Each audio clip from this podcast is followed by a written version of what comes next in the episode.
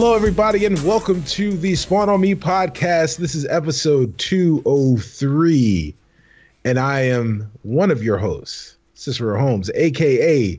Cezus, a.k.a. Stubby Stan, a.k.a. the Bruce Wayne of Chicago, a.k.a. the Baron of Bourbon, and I am here this week of diversity. The West Coast Vixen. I couldn't come up with a W for that one. She's currently West Coasting, but she is the Midwest zone.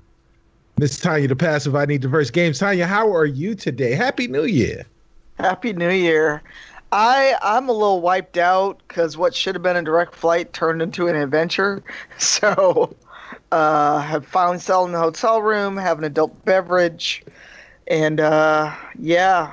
It's going to be an early night. Okay. Well, you know, you get your planes, trains, and automobiles on. You gotta make that happen. You gotta make that happen sometimes. That's how life is. But he while she is out there jet lagging, my other brother, who is here today and not skimping off and being sick, is my Milwaukee Mayhem Maven. Wow. The one who makes math look good. The fro of all fros. He is the buff daddy himself, Mr. Shreve Jackson of ShreveJackson.com. How are you today, sir? Buff daddy, huh? That's a new one. Yes, sir. I'm not sure if Buff Daddy or Buff Diddy or just Buffy. Yeah. Because if I'm going to be named after Diddy, I got to have all these different names. Yes, that's right. That's Swag, I believe his name was, for like a week. Right. Yes, and now he's currently being called Brother Love. Oh, my God. Did not even know that. Yes, Brother Love. Did not even know that. Thanks for the Puffy update. Yeah, no problem. I'm here for your Puffy updates. I'm glad you're here for the Puffy update, man. I appreciate it. All right. Well, so as you can see, our fourth box, if you're watching on Twitch, and if you're not, why aren't you? Usually is occupied by the dulcet tones of our great captain, Mr. Khalif Adams. But if you listen to episode 202, thank you first and foremost. But you heard he was disgusting. I don't even know. He was not disgusting. I don't even know how weather. Yeah, I don't know. Under the weather. He was under the weather's weather. He sounded awful. I love him to death. So he's taking some much needed rest. Shout out to Kai. I hope you're feeling better. You're off doing things, and we'll have you back soon enough, back into the fold. He talked that talk in 202, and let me be the first or the second, because he had already done it, to wish Chicago a very, very happy New Year. I hope that everyone's holiday weeks went well, and you got everything that you ever wanted, whether that was peace and quiet, or an Xbox One Infinite, or some warmth, if you lived in the Chicagoland area, or basically anywhere in the country. You definitely did not get warmth for Christmas. You were hoping that Santa left you some coal so you could warm your ass up. It was frigid everywhere, but none more so than here in the Chicagoland area, greater Milwaukee area. I was out on Tuesday the 2nd, and it was warmer in Alaska than it was in Chicago. Yeah, it was pretty bad. And I think that was that day where there was like some place, I think it was in Washington State, that was like the second coldest place on Earth. That's bananas. Like it was something like, it was like, I think the actual temperature was like negative 30, and the wind chill was like negative 90. Oh my gosh! Yeah, it was somewhere in like Washington. I should look it up, but I didn't know it got anywhere that cold in the States. I mean, even up there, I mean, it was just It was super, super cold. Yeah, that is bananas. That is ridiculous. Yeah. And there was in Erie, Pennsylvania, they had something like 40 inches of snow in like a day and a half. Like just something ridiculous. Again, BANANAS. Climate change is real, y'all. Yeah, so I'd like to make a live podcast correction. It's not Washington State. It's Mount Washington Observatory in New Hampshire. Oh, well, those are two different places. Two different coasts. Two different coasts. Good job, Shreve. Good job. Atlanta, he made Pacific, the correction. You know, like they're both oceans, whatever. Yeah, he made the correction. I made the Good live job. Correction. Unlike some news programs, I actually made the live correction. Wow. As soon as I noticed it. You know, not fake news. Not fake news. But it says it was minus 36 with a wind chill of negative 94. I mean, why even put numbers up at that point? And this is like funny though. It says it was actually colder than the surface of Mars at that time, which was negative 78. Oh my gosh! Wow, that's insane. So they would have gone to Mars where it was warmer. Hey, I mean, the Martians was like, "Yo, we are not letting them know that here because we're not crazy. About that life." That's crazy. I definitely did say I should go to Alaska where it's warmer, which is a phrase that I never thought I would ever say in my entire life. Shout out to the weather for sucking. Wow. Hopefully, while your holidays may or may not have sucked, the weather definitely did. But the things that you're really allowed to do, you're given the grace and the ability to do, if you're lucky, during the holiday break, is to attack either some of your backlog or play some of the games that you really, really enjoy. So, guys, Reef, I'll start with you first. What you been playing? Well, I've been very happy to say that I completed two games that I tried my best to complete last year, but I just did not have the time. Assassin's Creed Origins and Wolfenstein 2. Nice. I had got through a good chunk of Assassin's Creed last year, but I just got so lost in the really excellent side quests that they have in that game. And once I got to a certain point of the game without any spoilers, I felt like they were just going to keep unveiling new big bads that I had to take down. Like I felt like I was like, oh, I thought I took everybody out. Oh no, there's other people. Oh no, there's actually this person. So like the side quests were just incredible. Like I really put them up there with sort of like Witcher 3 style, like kind of like where the side quests really have their own really satisfying stories, and they take you all over the entire map, which if you just do the main quest, you only touch like seriously like maybe a half of the map. Like you'll zoom out and the rest of the map will be grayed out, you know what I'm saying?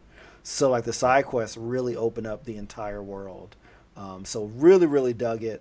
And Bayek is probably up there with Marcus from Watch Dogs 2 for like one of my favorite characters of the last few years in games. I feel like they gave him a really good arc.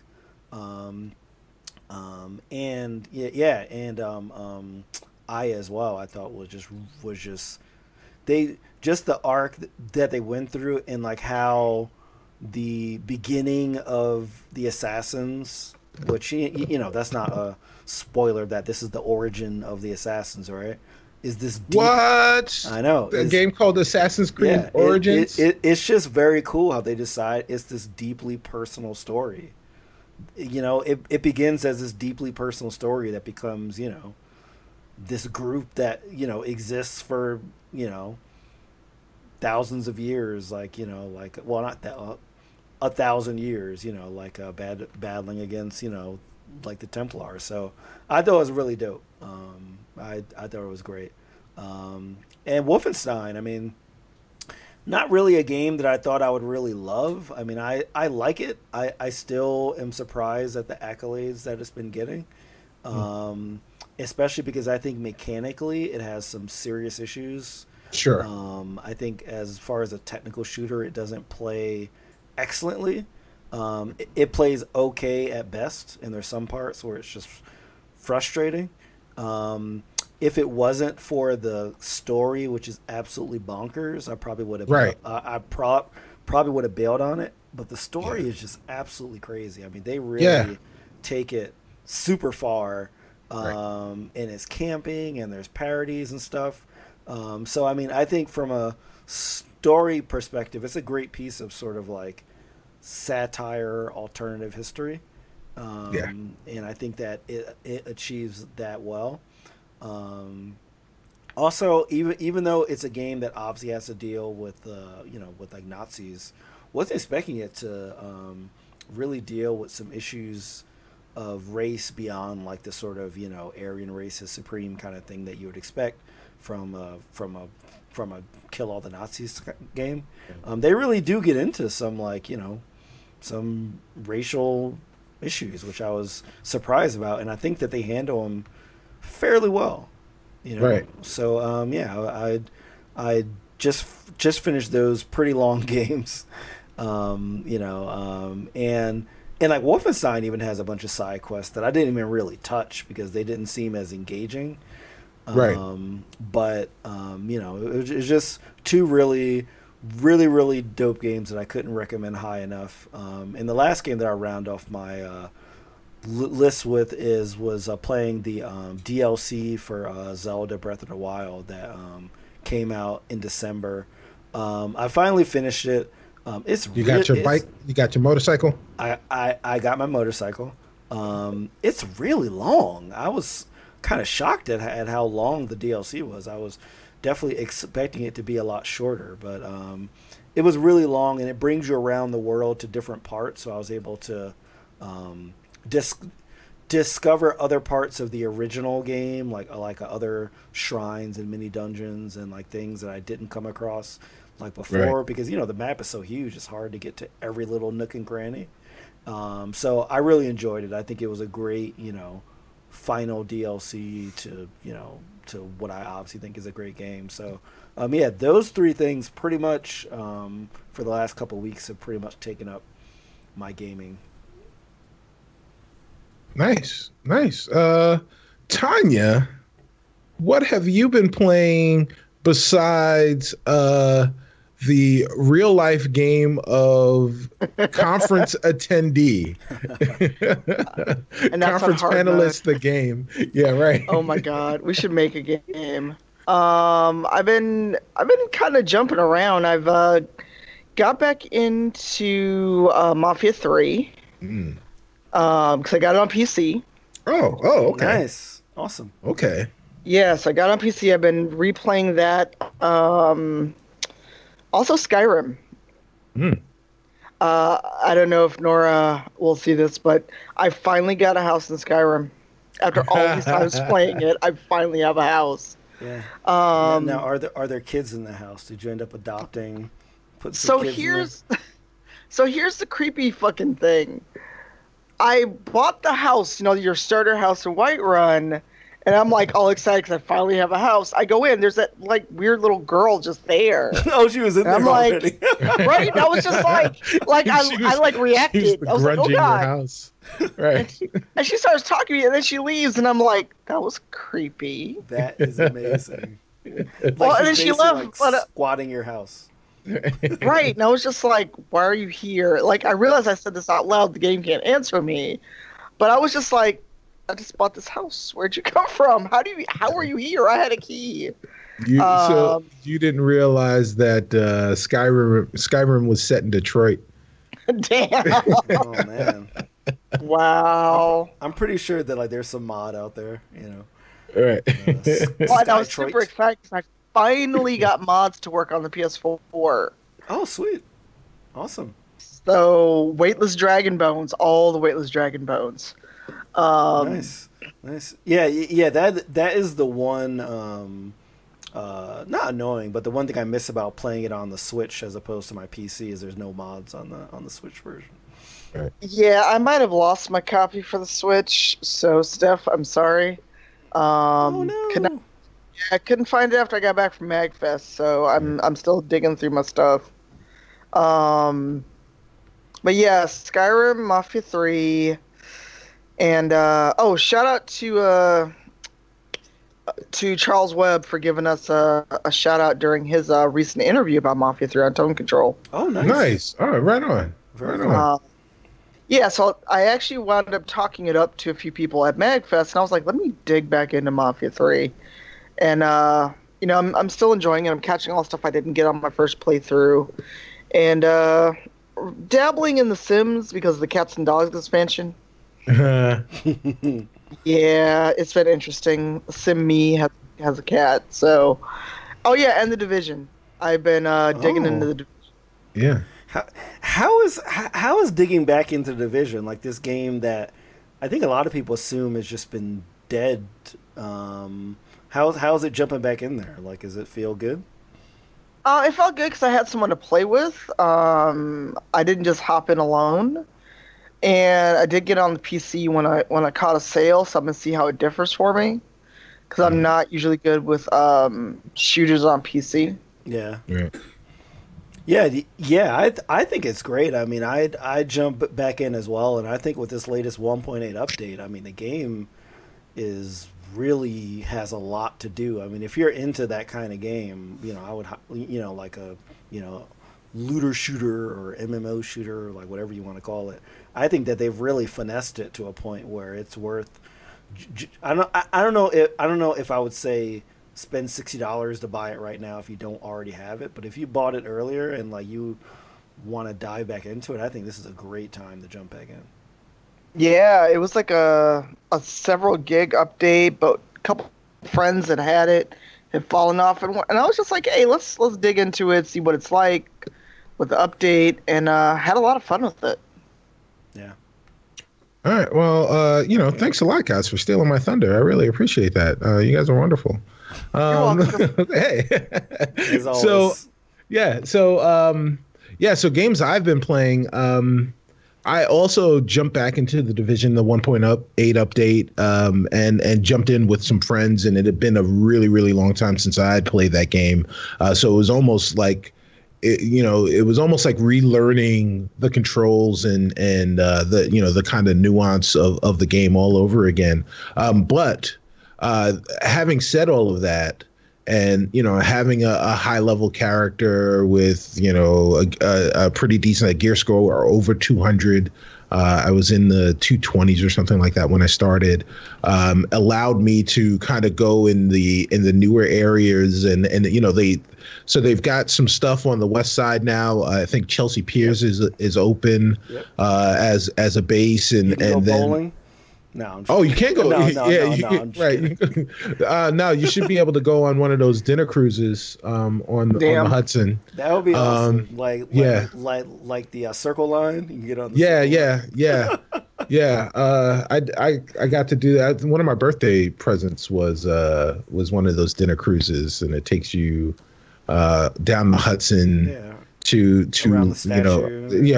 Around the statue and over to the Brooklyn Bridge, and then they bring you back, and you get litty too titty in the while you're out there, and it's a good time. But in The Division, the only litting you're doing are of your guns of the busting kind, and what?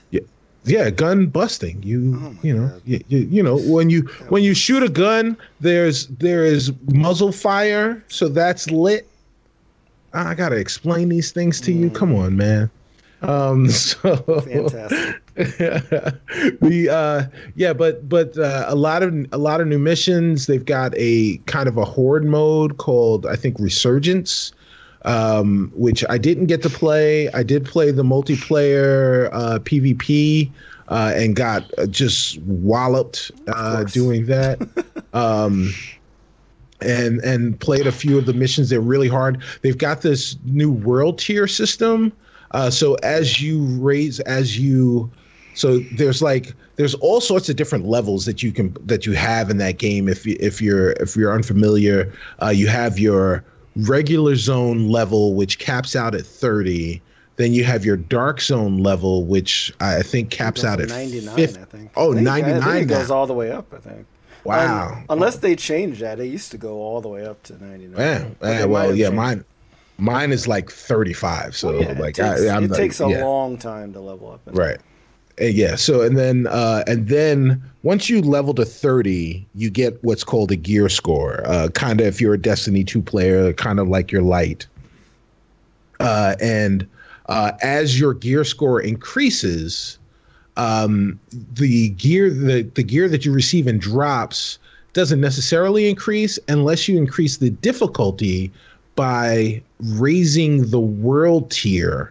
And as you raise the world tier goes up 5 levels based on your gear score, and you're locked out from the higher tiers if your gear score is below your base gear score is below below the threshold for that tier. But once you do get to that threshold, you can raise the level, and the game gets increasingly more difficult as the levels go up, and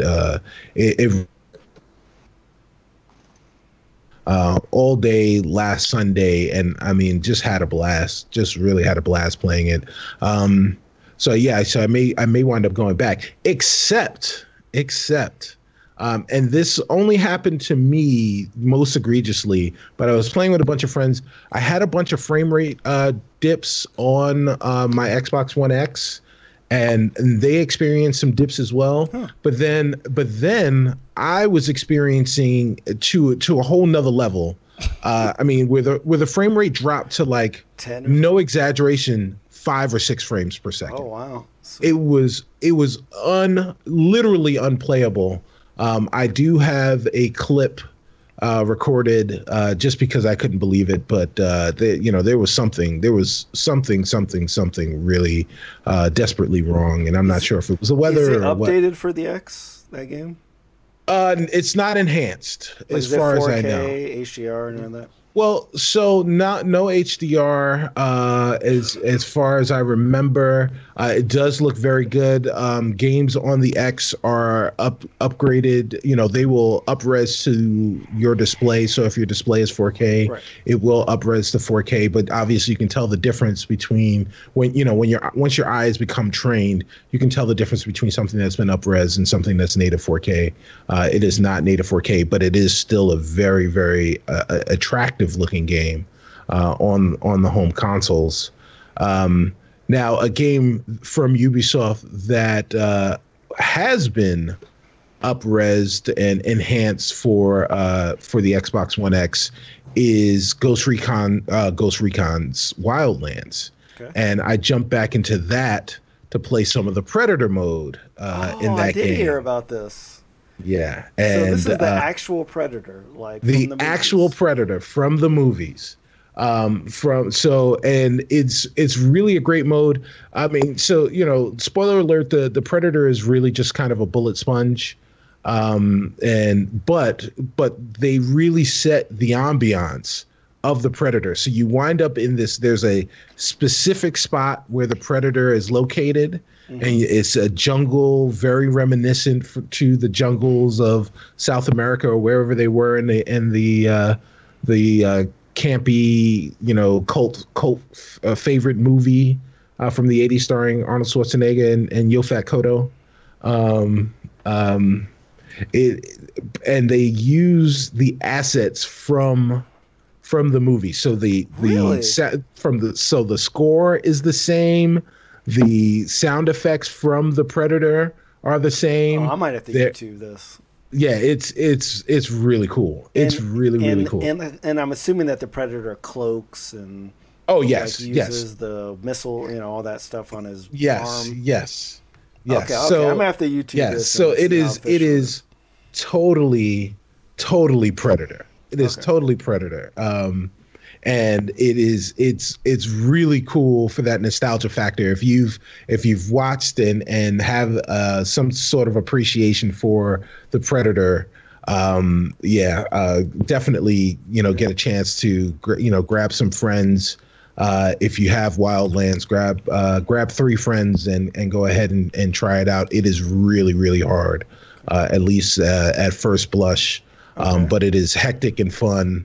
And until it gets frustrating because you haven't beaten the Predator and it keeps killing you as you're trying to revive your down teammates. Is there like a level cap? Like you have to be whatever to do it?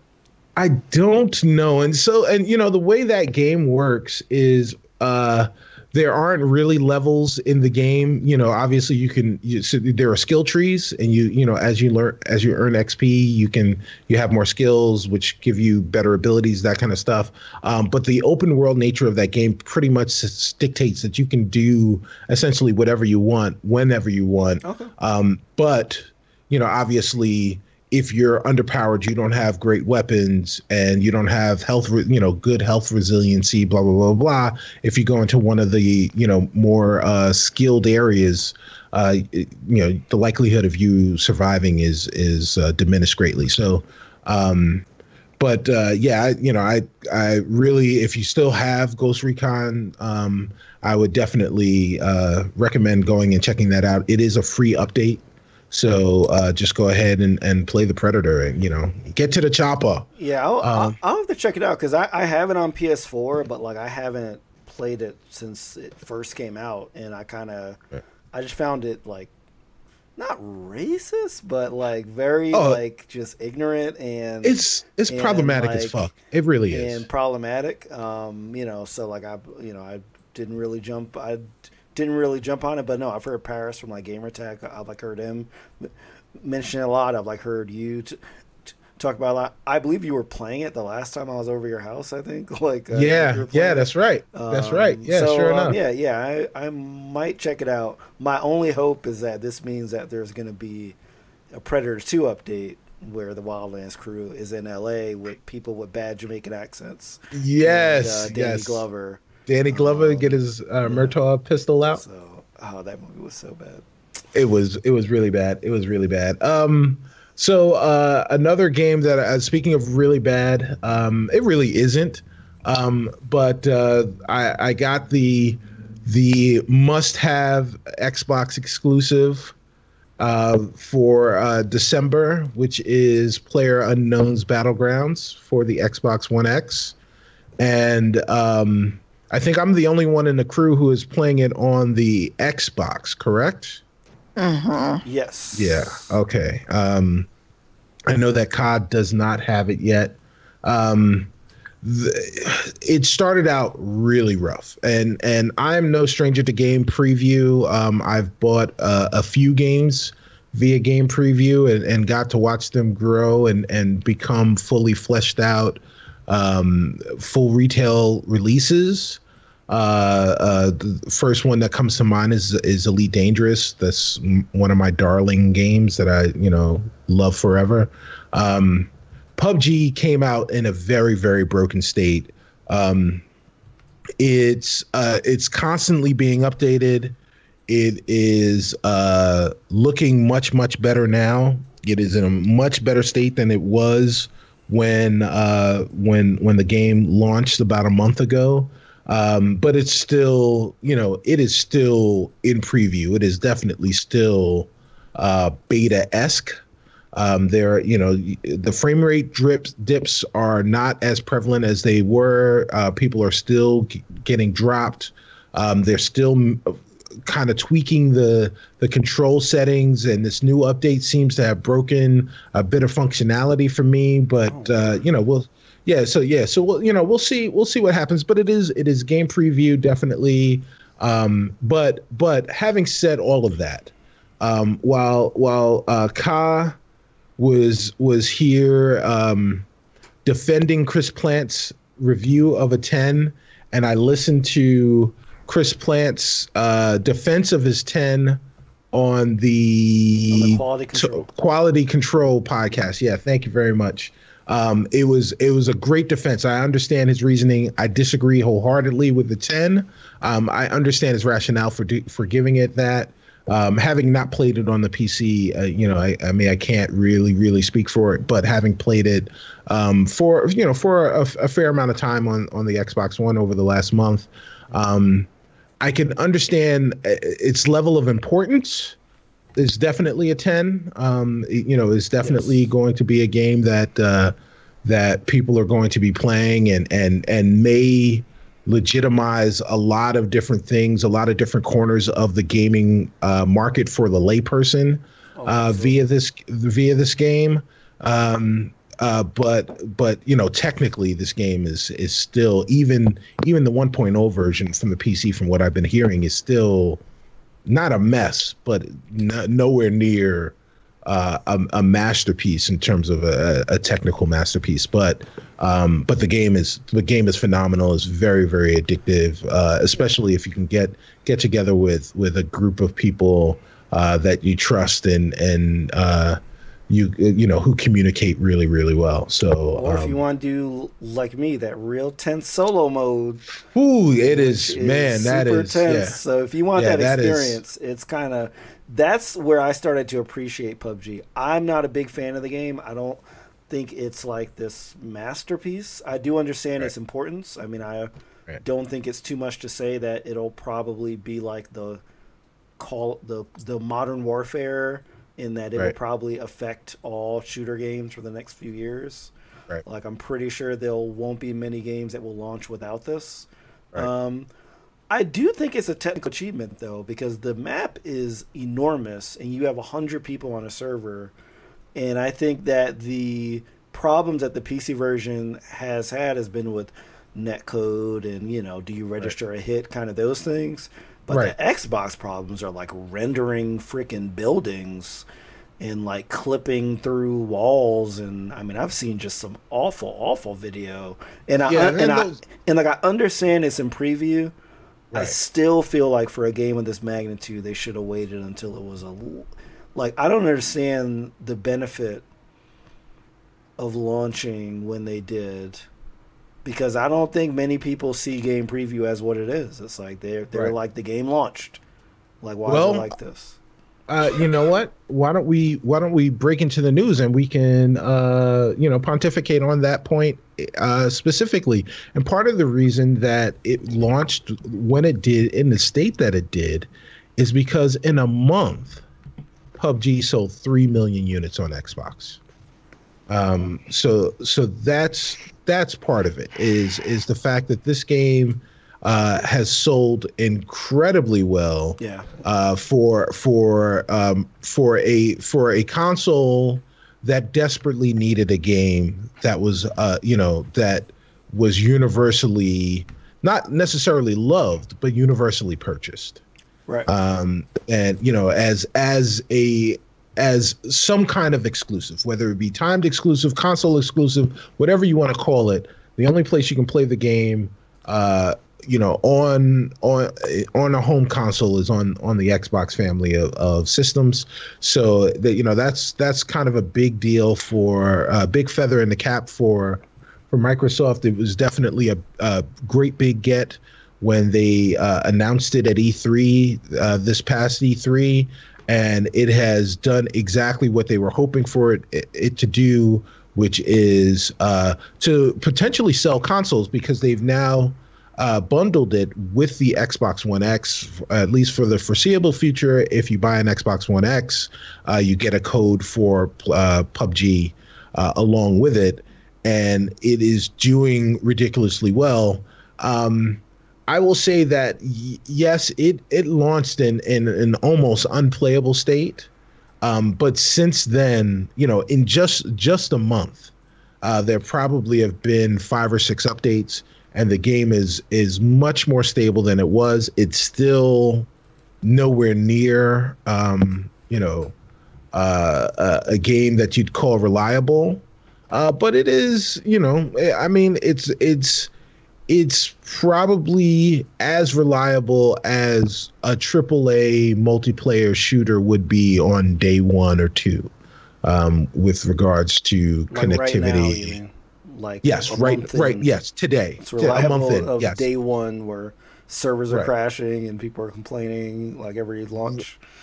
every multiplayer launch. And you know, and I think I'm, you know, I think, right. Well, I think I'm being a little hard on it because I've outside of the very first day that I you know, launch day on the game, I have yet to have a problem with matchmaking. Okay, good.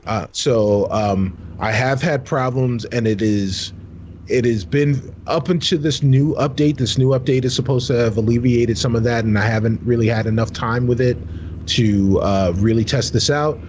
But it was not uncommon to be in a squad, especially if you're in a squad of two or more. You can be in a squad of up to four.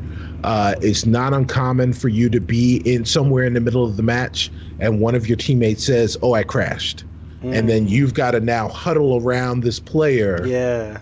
To keep them alive while they're reloading the game. Oh, interesting. Yeah, so you do have the ability once, if the game kicks you out, the game knows that you were in an instance and it will reload you into that instance. But that takes, you know, about 90 seconds for that to happen. So it's, you know, it's the tensest 90 seconds of yeah. you know, of anything, because yeah. you know, everyone, you know, you don't I mean, it's just kind of the nature of the beast in this game. It almost sounds like a game mechanic. right exactly. That's hilarious. Which one of you will be yeah. the one yeah no to no be, it to be no it literally sounds like you know, those game modes where it's like capture the flag, but you drop the right. flag, it takes a while to reset. So you have right. to, like, defend it. Like, this sounds yeah. like that. Like, you got to yeah. surround your downed, disconnected person. Right, exactly. That is hilarious. Yeah, so, but it is a great game. I can't wait for the console version to go 1.0. And, you know, and then I guess potentially once it does go 1.0, we there's a real good chance that we'll be able to see it at least on the PlayStation 4. I doubt we'll see it on the Switch, but at least on both of those consoles, and then we can start talking about the esports implications of this game, because I think of many of the shooters that are out there, and, you know, or games in general, esports games in general that are lighting up the scene, and we'll talk about one of those games later on in the show. I think that this is the game, as Chris Plant so eloquently stated, like, this is the game that is built for just mass consumption. Like, this game is as much fun to view, if not even more so, than it is to actually play, because you don't need any explanation. Like, you know, if somebody asks you what PUBG is, you tell them what PUBG is, and they sit down and watch it, and they get it, and that's it. I never thought about it that way. Actually, it is a really easy thing to understand. Right, and that is the barrier of entry that makes, you know, the leagues and the Dotas and even the Overwatches of the world difficult conceptually for non-hardcore esports fans. Right. Is that you constantly have to be as the shoutcasters, you know, you have the color person and the play-by-play person. Somebody's got to go out and constantly, yeah. You know, explain the game. It's a real explain the rules, explain what's happening, blah, blah, blah, blah. You know, all of that stuff. You don't need any of that. None of that expository stuff needs to happen when PUBG is on the screen. You know, you get it right away. You dive in, find some guns, kill everybody else, stay inside the circle. Or the just end. Hide in the bathroom. Right. Until somebody comes in with a shotgun. Yeah, I actually made it. I haven't played like a million hours, but I think the highest I ever made it was like, I think there were 20 people left. Uh-huh. I was definitely hiding in the room the whole time. Tanya, are like you on the PUBG train at all? You dipped in a little bit? I've got it for PC, but I haven't played it much. Okay. I got it actually because of Harrison. He was streaming it, and then the holidays happened. But I would like to try to get some folks together and play it on PC. Yeah, it's okay. Like one of those games where I feel like in another year I would have played a ton of it, but 2017 had so many games that I'm still not done with that I just want to play more. Right. Like, so like I, you know, and they're meaty single player experiences, which I favor more than a game like PUBG. So it's like, I feel like if it was any other year, I probably would have played a lot of PUBG and a lot of Destiny 2. Right. But because there's all these like huge games, it's like these multiplayer, mostly like replayability games, except for Zelda. Like I haven't really revisited a lot of games this, like last year. I would just like be something. I was like, all right, what's the next thing? And there was always a next thing. Like, right. like that's what made last year so dope, is there was always a next thing. And I don't think I've felt that like in many, many years. Right, right. Well, I mean, here's hoping that. Well, first off, Bracago, if you guys are playing PUBG, first, you know, if you're playing PUBG, hit us up on the PC or hit me up on the Xbox, and I would love to play with some Bracagoans. Let's get some chicken dinners, baby.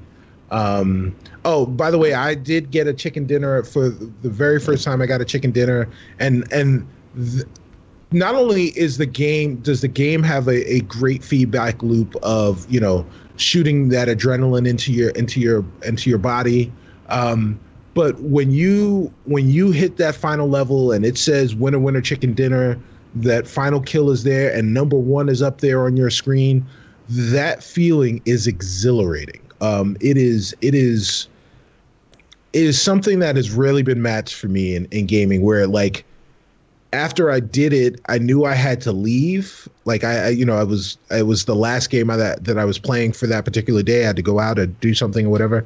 And you know, I didn't want to, because I believed that I could go out and do it again. And for days after that, literally days after that, I was thinking about the fact that I had finally gotten one. So I mean, it's that is something. Yeah, there's definitely something. There's something about that game. It's really something special, and I understand now why over the last 8 months of 2017, you know, every fifth article was about this game, PUBG. But let's talk about 2018. Let's talk about a big game that is scheduled for 2018. Our very own Tanya DePass was able to hang out with some of the folks from Far Cry 5. And you got an interview, right, Tanya? Yeah, I got an interview with Dan Hay, the creative director. We got about 10 minutes each with him. Nice. For the event. Then we got an hour of hands-on. Okay, well, how much of that can you talk about? I can talk about a lot of it. It's just there's some things we can't show. Right. We'll have a link in the show notes, both to my interview with Dan and the YouTube video that I put together, because we couldn't show things like the UI, the map. There's an NPC that's not yet been revealed. So if we did talk to this NPC or do his mission, we had to cut all of that out of our footage. Secret NPC. Right. Yes, the secret NPC that we don't know about yet. So we got a lot of hands-on. We got to see it on a PS4 Pro 4K TV. Okay. It is first person, but you can co-op the whole game. Okay. And, you know, it was really good, because I played Far Cry 3 and 4. Okay. And it was really smooth. You know, being in 4K, it was gorgeous. Although there's only so much gorgeous I need about this far from my face. Right. Sure. Too much gorgeous. Yeah, it was just like, oh wow, that's pretty, but that much detail, kind of that close. I was like, oh, because you're like in a dark little cube with just you and the TV and the PS4 in the game. Yeah, but it's really compelling. You know, we have a antagonist who is basically a cult leader, a religious kind of cult leader, right. And the reaction to that dude has been real interesting, because you know, people don't make a noise when, you know, you get to go kill countless brown folks in the game, or if the enemy or your main antagonist, your villain, is a person of color or queer or what have you. So I'm really bad at it. So when you watch this clip, I'm really bad. It really made me learn video editing to cut out all the things we're not supposed to show you. Yeah, and I'm playing the footage on the stream right now, so it's okay. Over Kyle's face. I tried to shoot the helicopter. Sorry, Khalif. You're not here. Yeah, I'm really bad at it, but it's fun. You get to meet a lot of the characters. The missions we got to do, they don't seem like, oh, it's a mission just for the sake of mission and you're just shooting shit. Mm-hmm. There's a couple missions that we could do where I'm like, not sure how I feel about the name of it, but that's probably me just being like, I know where you're going with that, but I don't know how I feel about it. Mm-hmm. But yeah, the shooting was smooth. I know I'm used to a PS4 controller, so there was no adjustment there. I died a lot, expect to die a lot, because I was playing on normal. Unless like all you play is shooters and you're used to Far Cry, some of it may be maybe new to people, but it's designed so you can just kind of jump in. So for those that follow what I do outside of Spawn, I did write an article for Mike about the ways people reacted to the protagonist or the antagonist. Because people are like, oh my God, how dare you? Americans can't be enemies. And it's like, yeah, we can. Right. For those old enough to remember, like the Branch Davidians and Waco, right. The cult in the game really reminds you of that. Okay. So do you feel like? I don't know how much you can say, but do you feel like they kind of delivered on? I mean, they're talking about some pretty heavy and alluding to some pretty heavy issues of like, militancy and anti-government and a lot of stuff that we see. Do you feel like, or like, do you get the idea that they are gonna touch a little deeper on these themes as opposed to just having them for the advertising? I think it's gonna go a little deeper because, like I said, there was a mission that we could play, we could not show it.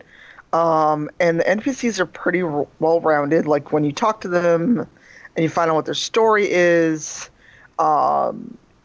It doesn't feel like they're just cardboard cutouts in the world.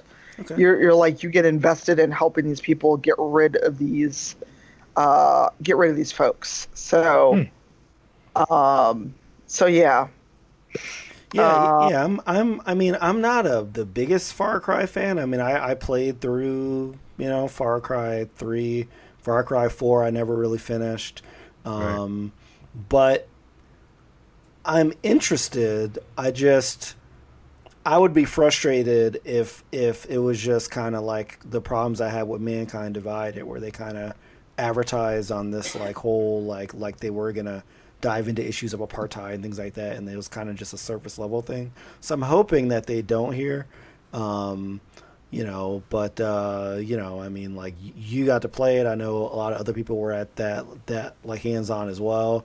How did it feel in terms of just controls and that kind of stuff? Did it feel like responsive? Did it feel like that you could play it for a number of hours? Totally. It felt good because again, we had PS4 controllers, we had PS4 Pros, and that's what I'm used to playing with for most of my console gaming. The shooting didn't seem weird. I know people feel a way about consoles. Our controllers and shooting games, but hey, that's what they gave us to play with. Yeah. I'm really looking forward to it. And I think they touch on stuff, but I don't think it'll be like Deus Ex, where it's like, well, we tried to talk about this stuff, but oh well, we threw our hands up, and that's kind of what happened. That's kind of what they did. They were like, too hard. Right. They were like, yeah, here we're gonna take this one little dip our toe in the water. And then go, why not? And then when we do the audio version of the show, I did get to spend a few minutes with Dan Hay, so that audio will be out. Because I asked him about kind of the decisions of coming up with this group as your antagonist, what they're hoping to do with that. Are they worried about reactions to having these characters and having this kind of, basically charismatic cult leader as your antagonist. Right. Now, were there any insights that you gleaned from Dan? He's a pretty excitable guy. I've listened to some interviews with him in the past. So I feel like there may have been a chance to get some good tidbits out of him. Yeah, because I'm hoping I asked questions that weren't all the same kind of things that other folks ask. Because right. You're in a room all day with some people asking you kind of the same question, just worded differently. Right. But I wanted to ask about kind of why go with the cult leader at all. And he also talked about the voice acting a bit and the person they chose and how he conveyed the charisma of this character, because a lot of people that get people to follow them, that is their main trait is this high charisma. When it's like they talk and they have a certain way of being affected and being effective, that people will fall in line and do what they ask and do what they say. So it's good, and it presented a challenge, as you can see from my many deaths and cutaways. Nice. Now, for our listeners, for people that might ever get invited to sort of an event to preview a game, obviously only stuff that you can share, but can you kind of bring people into how these events actually work? I mean, are you just in a room and just playing with devs in your ear, shouting at you at what to do? Do you get time by yourself? You can book meetings? How does the actual logistics work for these kind of events? So basically we got to the location and they had cubicles set up. Nice. And recording devices. Just like everybody. So yeah.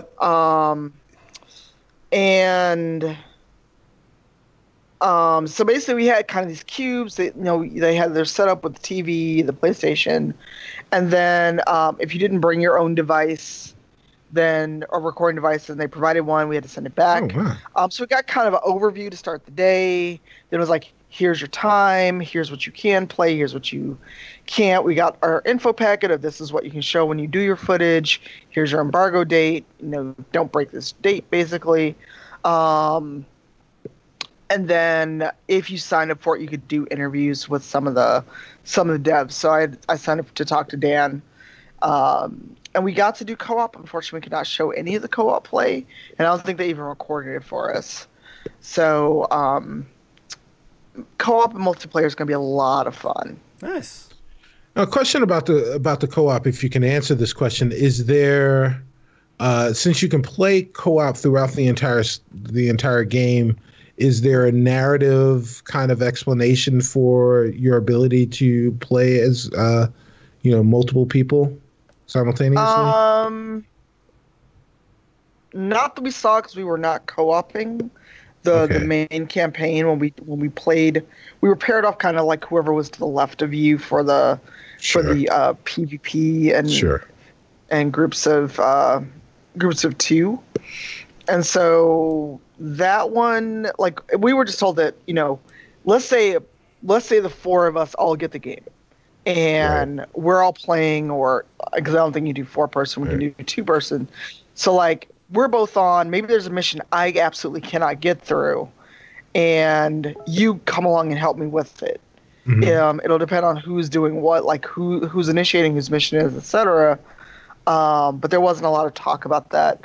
Hopefully, we can look at it again before release, because it did get pushed back to March. Right. And we do have a question in the chat. I don't think they happen in the same universe. What's the question? The question was, do the last couple of Far Cry games happen in the same Ubisoft gaming universe? This is right after the prehistoric... Right after the prehistoric, from Far Cry Primal. I forgot about Primal. I always forget about that one. Wow. Yeah. Shout out to a difference. Yeah. Exactly. If you want to listen to a very long but very good podcast, the Game Enthuse podcast is a great gaming podcast, and they did a pretty good Extra Life marathon racing as well. So shout out to Aaron and Tiny and Mike, everybody over there. I actually would like if I think it would be pretty funny if Ubisoft tried to connect all their games, just because I'm like imagining like you know like how like with every successive Mortal Kombat game they try to connect everything and create this bizarre story from these characters, like Ermac turns into an actual character in the game, and Reptile, they put some crazy backstory, even though he was just like a palette swap in like exactly. I would love to see Ubi try to tie together like Ghost Recon, Watch Dogs, Far Cry, like Honor.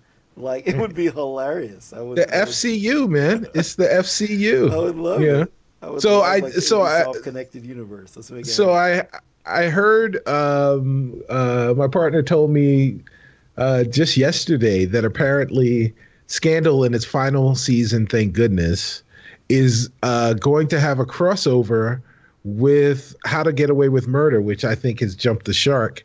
But apparently they're in the same universe. So if they can be in the same universe, if that's a Annalise little more realistic, though. I mean, if Annalise Keaton and Olivia Pope can exist in the same universe, then crazy Himalayan Nepalese tyrants and saber-toothed tigers can exist in the same universe as a crazy charismatic cult leader in Montana. Well, why not? Yeah, wow. and Psycha Stash in the chat says Ubisoft Smash, so like Super Smash Brothers with UbiCart, which is all the Ubisoft characters beating the crap out of each other. I would just love to beat the crap out of. I don't remember the name of the original Watch Dogs protagonist, but I would. Hayden Pierce. I would just love to beat that dude just over and over again.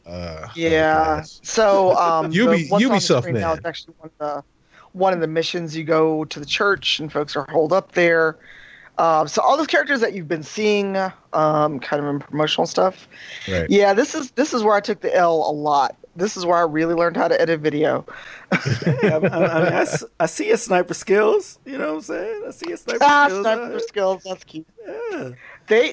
But the thing is, the enemies aren't just docile. They actually have good AI, because here I am trying to shoot them and throw a grenade, and then somebody else like literally flanked me. I was like, "Oh, y'all are stupid AI." Okay, I guess I can't just stand here and pick y'all off. Shit. Then you died.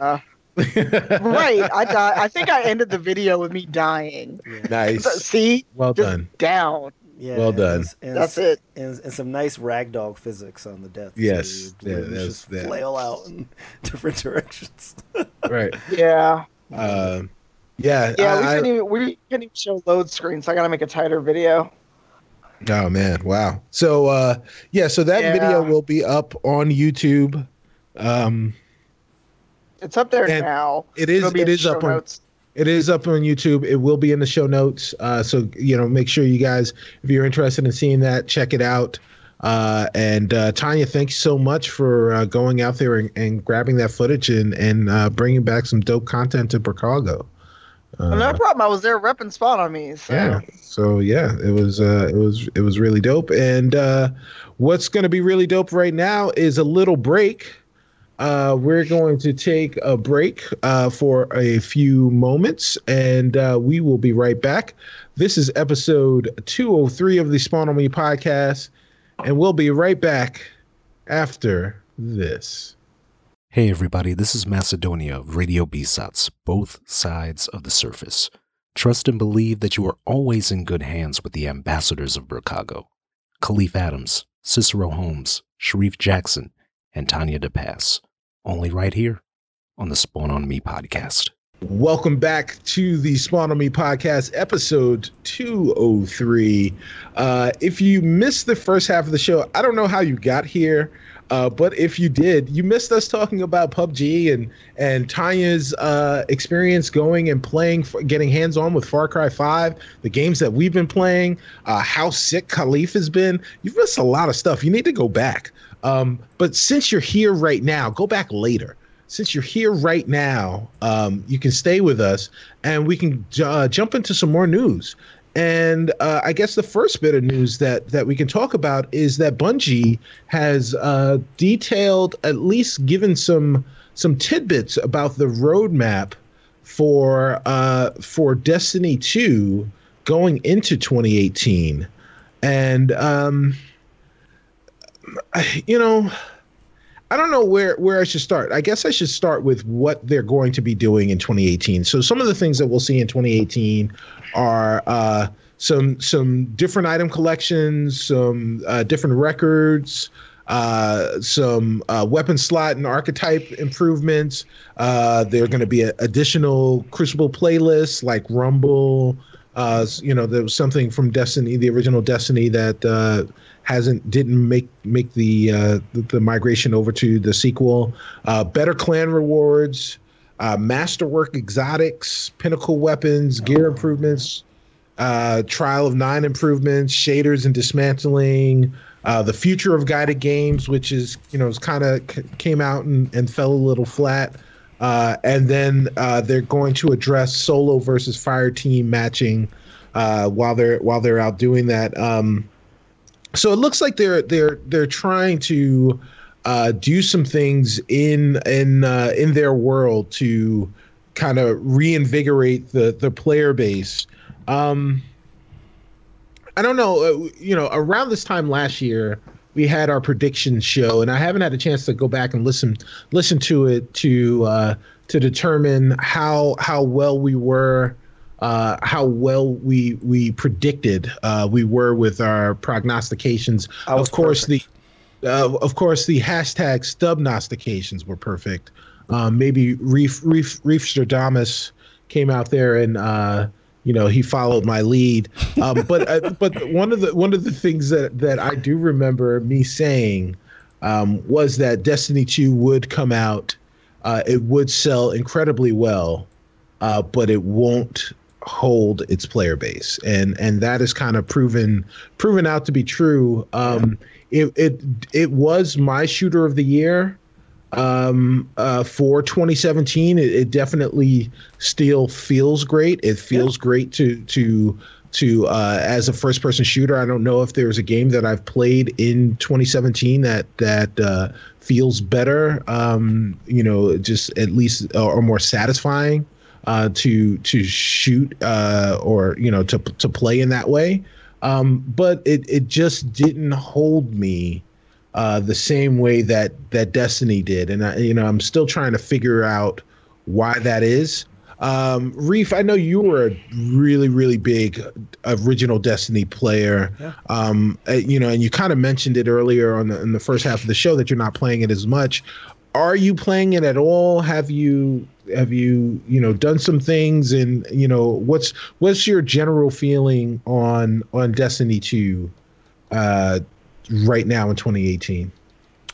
Well, I think that there's a big divide whether that almost linearly decides whether you enjoy Destiny 2 or not. One, if you're like me, you played through the campaign, you played all the strikes, did a few nightfalls, did a few raids, and then you said, all right, I had a great 60, 70, 80, 90 hours.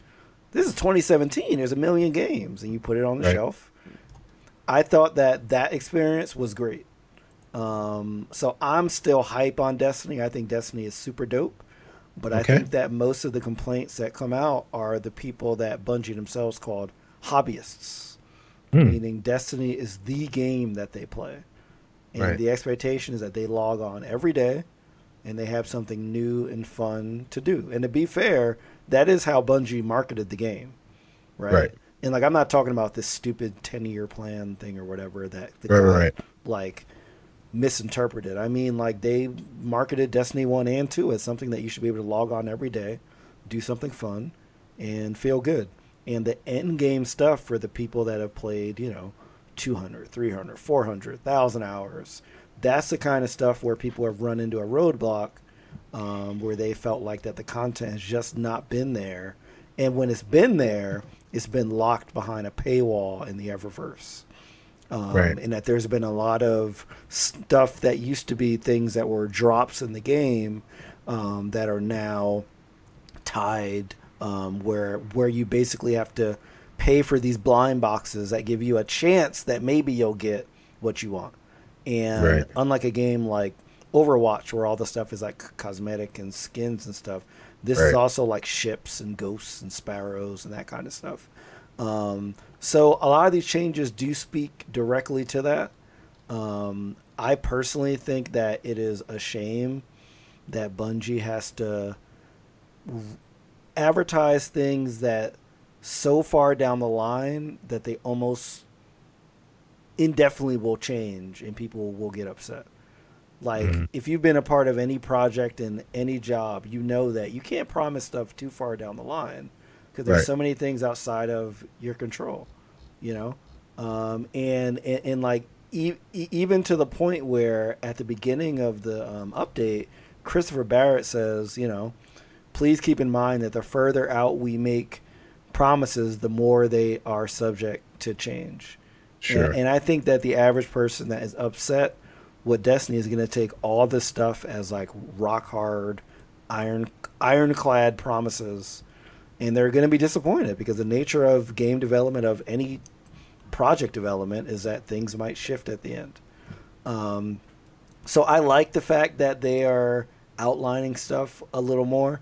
I do wish that they didn't have to outline so far ahead to a community, which I think is kind of a bit ungrateful, and will never be satisfied, in my opinion, from what I read on Reddit and like almost every major Destiny podcast that I listen to with these like hardcore players. They're all super upset and like are frustrated. And to me, I'm like, look, Bungie made Destiny 2 as a game that was more tiered toward a casual player. And by casual, I mean like somebody that's still going to spend the same amount of time they spend with any other game, 10, 20, 30, 40 hours, and still have an enjoyable time, which is the opposite of Destiny 1, where you didn't really start enjoying yourself until you were like 20 hours into the game. Right. You know? So I do think that they succeeded there. So I think the majority of Destiny players are going to have a great time because like they're going to dip in and dip out and be good. I just don't think that you could ever create content fast enough and detailed enough for this hobbyist community that as soon as something comes out, they play everything in a day and complain right. that there's nothing else left. So I think Destiny 2 is in a good place because I do think that the majority of people that will continue to buy it and play it will not be hobbyists, but I do think that the buzz around it will continue to be negative because the vocal people are going to be like the hobbyists and the YouTubers and the podcasts where Destiny has become sort of, you know, a lifestyle for them. Right. And, you know, but Activision's like, yo, we got to sell as many units as we can. So, so we got to appeal to everybody, not just the people that play, you know, 8 hours a day of the game. Right. So, I mean, you know, I'm positive on it. I still think that like they'll do just fine, but I think that that buzz around it will continue to be negative. Tanya, I'm going to get you in a second, but Reef, I have a question for you. So, do you think that this announcement that we got was Bungie trying to appease a group of people that can't be appeased, or do you think that they were overcompensating for the fact that there has been a lot of negative? Because, I mean, I don't think that the press is overwhelmingly negative. I think that there is a vocal minority that is out there talking about the game in pejorative terms. But do you think that they were overcompensating, or do you think that they were trying to appease the people that are the kind of the fervent hardcore fans that really latched onto their property, to their IP? I think it was absolutely more of the latter. I mean, in the update before this, they specifically said previously Destiny was tilted toward a casual player. We are now tilting it toward the hobbyist players.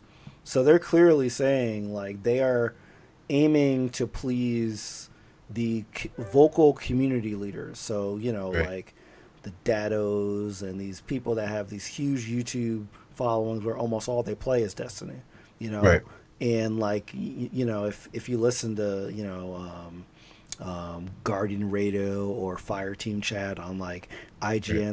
There's definitely been, you know, these like discussions like we don't have enough content and like what do we do?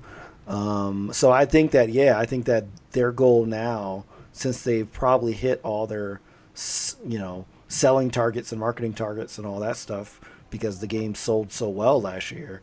I do think that now they're trying to get the positive buzz back from the community leaders. And there's always this sort of, I think, thing where I'm like, does a game really sell because hardcore players are that into it and they evangelize it? Or does it sell because there's enough people that play it for 10, 20 hours and have a good experience and share that? I personally think it's more of the former.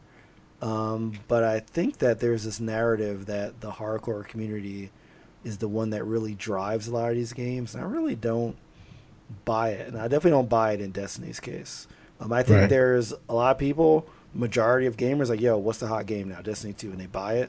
They have a good time. And then that's it. And they log on occasionally with their friends and they fuck around and they do some stuff. They don't care about the fucking drop rates of, you know, ghosts or whatever. And like, and like, I'm not trying to down people that do care about that, but I do think that that narrative has become almost elevated above others. Sure. And it puts Bungie in this precarious situation where they have to make, you know, put updates out like this, where they have to forecast what they're going to have done in fall 2018, which is like in game development terms, is like light years away. Shit could get pushed to 2019 and then people are going to be mad. And it's like, it's an IT project. Like, what the fuck? Like it's a little frustrating to me because I do feel like Bungie is in this never win kind of situation. And I think they're a great developer. They've definitely made some mistakes with Destiny 2. Absolutely. It's not a perfect game. You know, I had Lawbreakers as my number one shooter of a last year. I did enjoy that more.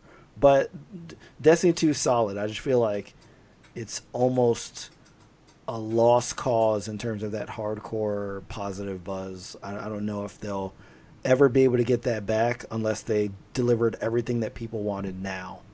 I mean, well, you know, I mean, look. You know, if you poll 100 people, you'll get about, you know, what's the one thing that they want? You'll get at least 75 different answers, and you know, a lot of people will tell you that that's the most important thing, and this will be the thing that makes a game perfect. And you know, and you know, that's the gift and the curse of fandom. The gift is that you know, fans are passionate. And the curse is that fans are passionate. So, and you know, and one of the problems with Destiny, and you know, also a problem with The Division, and also will be a problem with Anthem, and any of the games that release on console that are these MMORPG light experience console experiences, is that consoles are built for easy entry for casual players, and games have to be sold to casual players. But in no way, shape, or form would anyone sit back and say that a casual player would play World of Warcraft, or would proffer up World of Warcraft is a game that a casual player should play or experience, and you know, and Destiny is built in a way that you know is a light version of those types of experiences. So that, you know, they're definitely kind of stuck in a conundrum. Tanya, have you been playing? I know that you played a little bit of Destiny 2 around launch. Have you been playing more of it since launch? Have you played the Curse of Osiris? Do you have any intention of going back? It depends, because I ran through the Hunter, and if Malevant is not available, I don't find it really enjoyable to just go through by myself. Right. But I also wish, and I don't know if other people feel this way, but I wish I could have more than one exotic like armor piece. Mm-hmm. because it makes no sense to me. Like, these are the random things that you can't do. I spent real money once, and I'm still getting value out of it, probably because I don't use it to buy or trade stuff immediately. Yeah. It's fun, but I think the Eververse is really going to kill it eventually. Hmm. Yeah. I mean, they clearly... I mean, it's not just them. It's Battlefront. It's Shadow of War. I mean, a lot of these companies really did make this bet, and they thought they'd be able to get away with it, you know? And a lot of them are getting called out, which I'm glad. I'm glad that these companies are getting called out, because I just don't think it's a good business practice. At the very least, they should be showing, like in other countries, showing the percentage of stuff, you know, like your probability of getting stuff. That would be super awesome, but depressing. When like I'm like, hey, I got a 0.5 chance of getting this mercy skin. Oh, I'm gonna buy 10 boxes anyway. Whatever. Right. Yeah, I mean, I'm glad that these companies are getting called out. Bungie, they overstepped, and they admit that they did. But the other thing is, would they admit that they overstepped if? So like, I know I gave the hardcore community a little bit of shit, but they were the ones that basically got Bungie to admit this. Because if nobody would have said anything and they would have just sold stuff, I don't think they would have said, hey, I'm sorry, guys. That was a mistake for us. Activision would have just been making it rain. Like, you know what I'm saying? So yeah, I mean, it's a bad practice. And it's just... it can't be sustainable. And I know that there's always like this talk about, you know, oh, well, would you pay $90 for a game that doesn't charge, you know, anything for this stuff? And it's a tough call, but, you know, game prices. I did pay $90 for a game called Destiny 2. Oh, yeah, so with the season pass and everything. Right. Yeah, right. But the argument is that they wouldn't have to do all this stuff if game prices had actually risen with inflation, and they haven't risen in, you know, what, like a decade? Like, yeah, they haven't. So, you know, I mean, if like they could guarantee, say, $75, $80 every purchase, maybe they don't have to put a $50 DLC that maybe a small percentage of their people get, you know? Reef, I don't know. Reef. Do you believe? They have hearts. Do you believe that if a game publisher was able to sell their game the base price at $80, that loot boxes would go away? I think there'd be a $75 DLC. Yes, right. Like everything goes up. Yeah, exactly. Oh, you pay $80 for the regular game. Yeah, that means. But no, I don't think loot boxes will go away. I think again, I'm not 100% anti loot box. I'm fine with them in games like Overwatch, where it's just like a skin.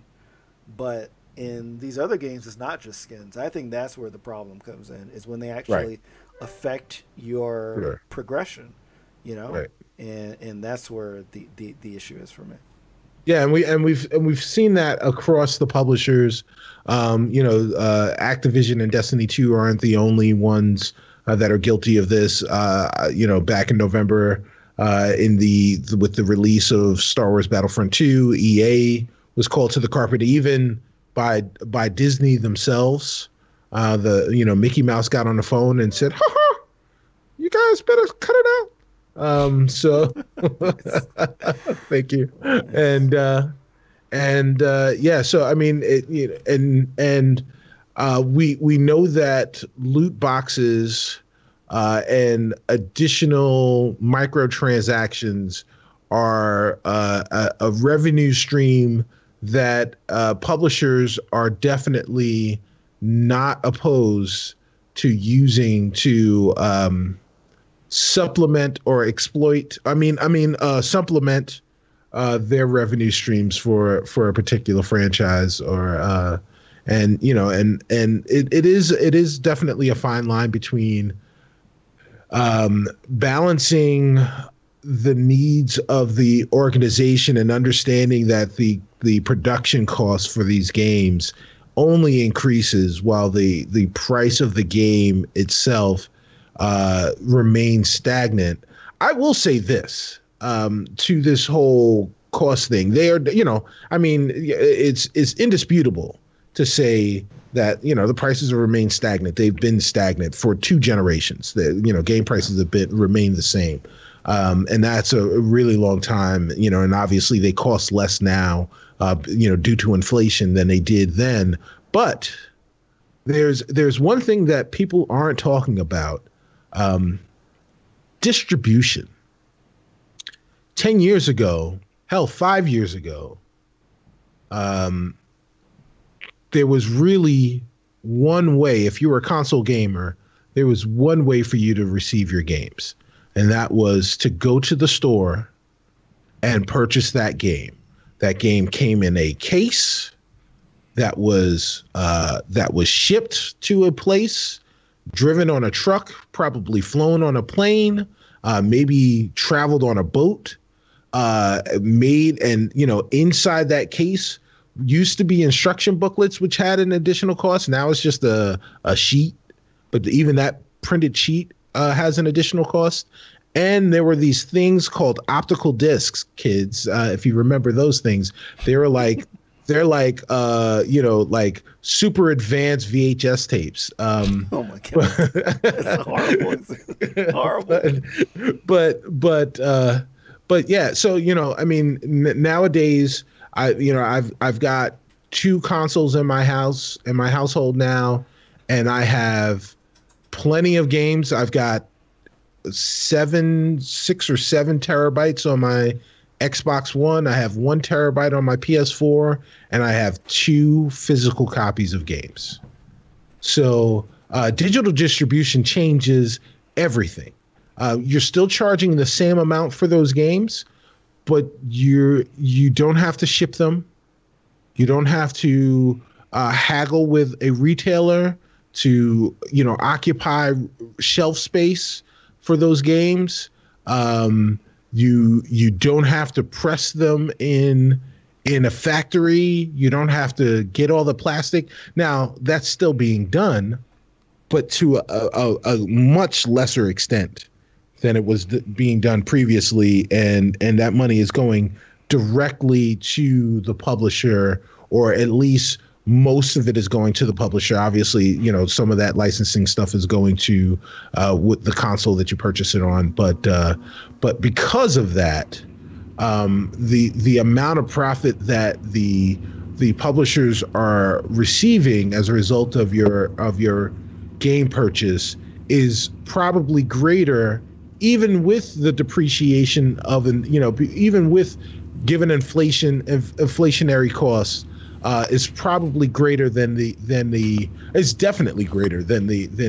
profit that they were receiving when most of the games that you purchased were physical. So that is definitely something to talk about. I'll say though, I think the disparity might be a little different than you're saying, because I do think that when you have to build up a massive server infrastructure, you have to pay for crazy bandwidth from Amazon or Google or whoever to make sure that people can re-download your game at any time. They can upload saves to the cloud at any time, download.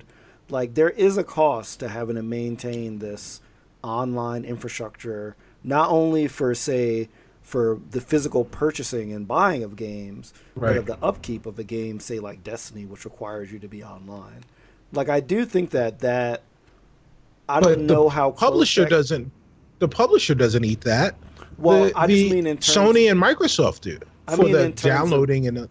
Well, I mean in terms of game pricing, right? Okay. I do think that they build that into their models, just the same way that they build in the fact that they got to pay this warehouse to hold all their stuff and pay whatever shipping company to ship it and all that stuff. Right.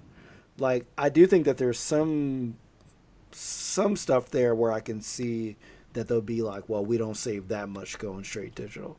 But with that said, I do, like, I said this in the chat, man, I want, like, if it's a AAA game where you had to hire all these voice actors and have all these crazy textures and stuff like that, I don't mind paying more than $60 for that, a lot more.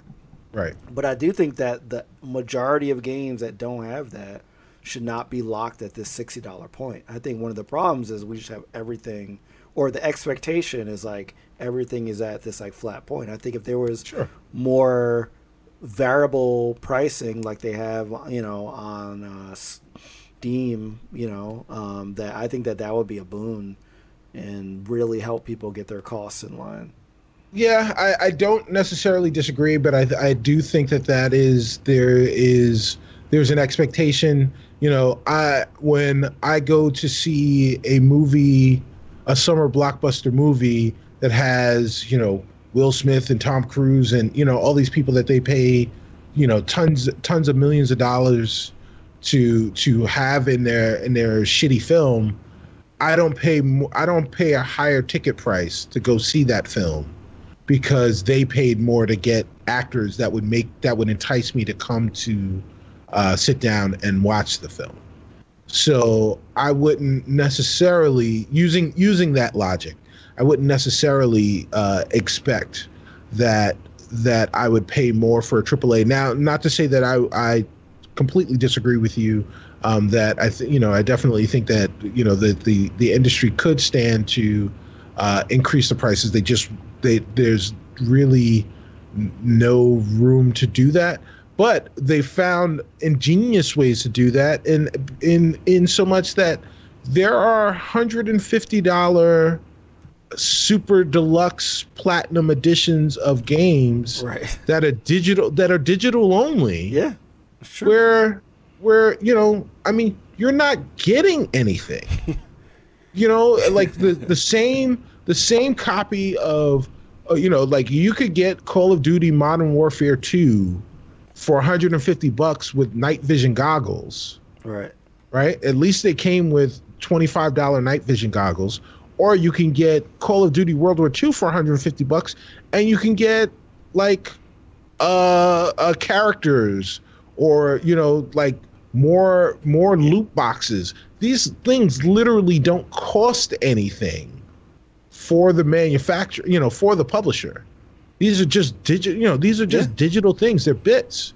So, I mean, that stuff, they make money on those things, and people buy those things. They absolutely do. My thing is, they probably still would do it. But would they be as pressured to do it if they were like, okay, we can sell this game for $85. We'll guarantee that from everybody. Yes, right. They would still have a crazy thing that people will buy. Right. I don't know. I guess I just feel like I know people will always want to make more money. Okay. Right.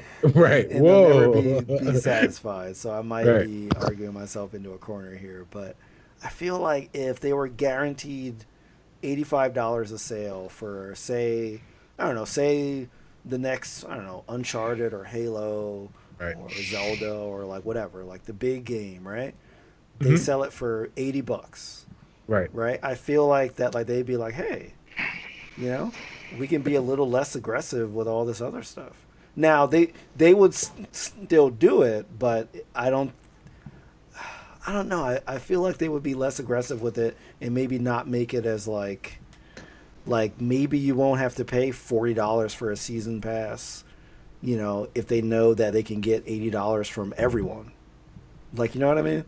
Yeah. So the idealistic Shreve Jackson, look, ladies and gentlemen. Look, I believe the children are our future, man. Okay. You know all right. Yeah.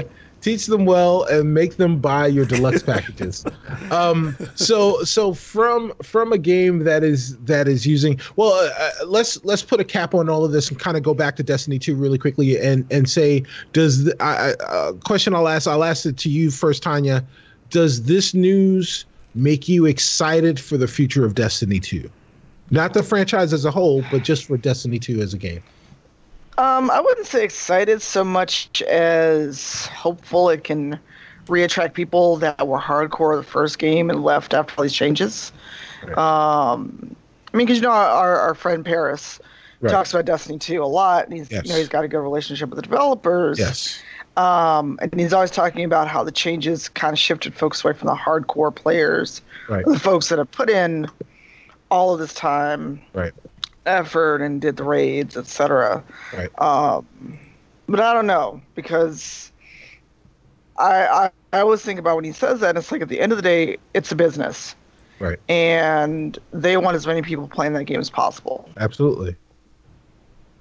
So, yes, people that carry others and do a lot and spend a lot of money and spend a lot of time are great. But if I get into it and then I go tell five of my friends and I'm not super hardcore because of time or a skill or ability or whatever it is, but I've got five more people who drop $60. Mm-hmm. So, I don't know. I've never bought into the... we're the ones that made this game. I don't know. It just feels. I don't know. That's more of a personal disagreement with that idea of why people are not playing it. But I wouldn't say I'm excited for it, but it gives me hope that'll bring people back that are lapsed because of it. All right, Reef. What do you think? Are you buoyed by this news? I mean, I am, but I do think that these dates, these timelines are going to slip and people are not going to understand it. And I think that it's not just the Destiny community, but I think some of these gaming communities are they just can't be satisfied. Sure. Well, duh. Right. Internet. And, people not satisfied on the internet. Crazy. Yeah. Crazy. And it's not this like... it's like this vitriol too. It's not like this like I'm like, just don't buy the game or just stop playing the game. You don't have to make these like hateful threads and just it just gets so nasty. I mean, it really does. It really does, and people kind of need to grow up when it comes to that kind of stuff. But so going from a game with vicious loot boxes, let's go to a game that at least I perceived not to have vicious loot boxes. It seems like some people in the chat disagree with me, but that game is Overwatch. And some news came out in Overwatch World where they launched, Blizzard launched a companion app for their esports league. Now, Destiny 2, I think one of the other failings, if I'm crossing the streams for a second, one of the other failings for Destiny 2, I think, or the things that turned people off was that in its multiplayer component, you know that you can see that it was built for with esports in mind. And I think that they tried to shoehorn their game into a thing that they, I think, are correctly projecting to be the wave of the future in terms of competitive gaming and multiplayer gaming and how people passively consume video games. But it didn't work. Overwatch, Blizzard released a companion app for Overwatch for their Overwatch League recently for both Android and iOS devices, and they are anticipating a really, really big uptick in interest for competitive Overwatch. The competitive Overwatch scene has been growing and growing over the last probably year and a half or so. The grand prize for the Overwatch League, which started yesterday as of this recording, is $1 million. $1 million. It is $1 million, and each player is guaranteed to take home a minimum of $50,000. So, question for you guys, Tanya. I'll go to you first. Tanya, I know a lot of things about you. One of the things that I don't know about you. Where are you going?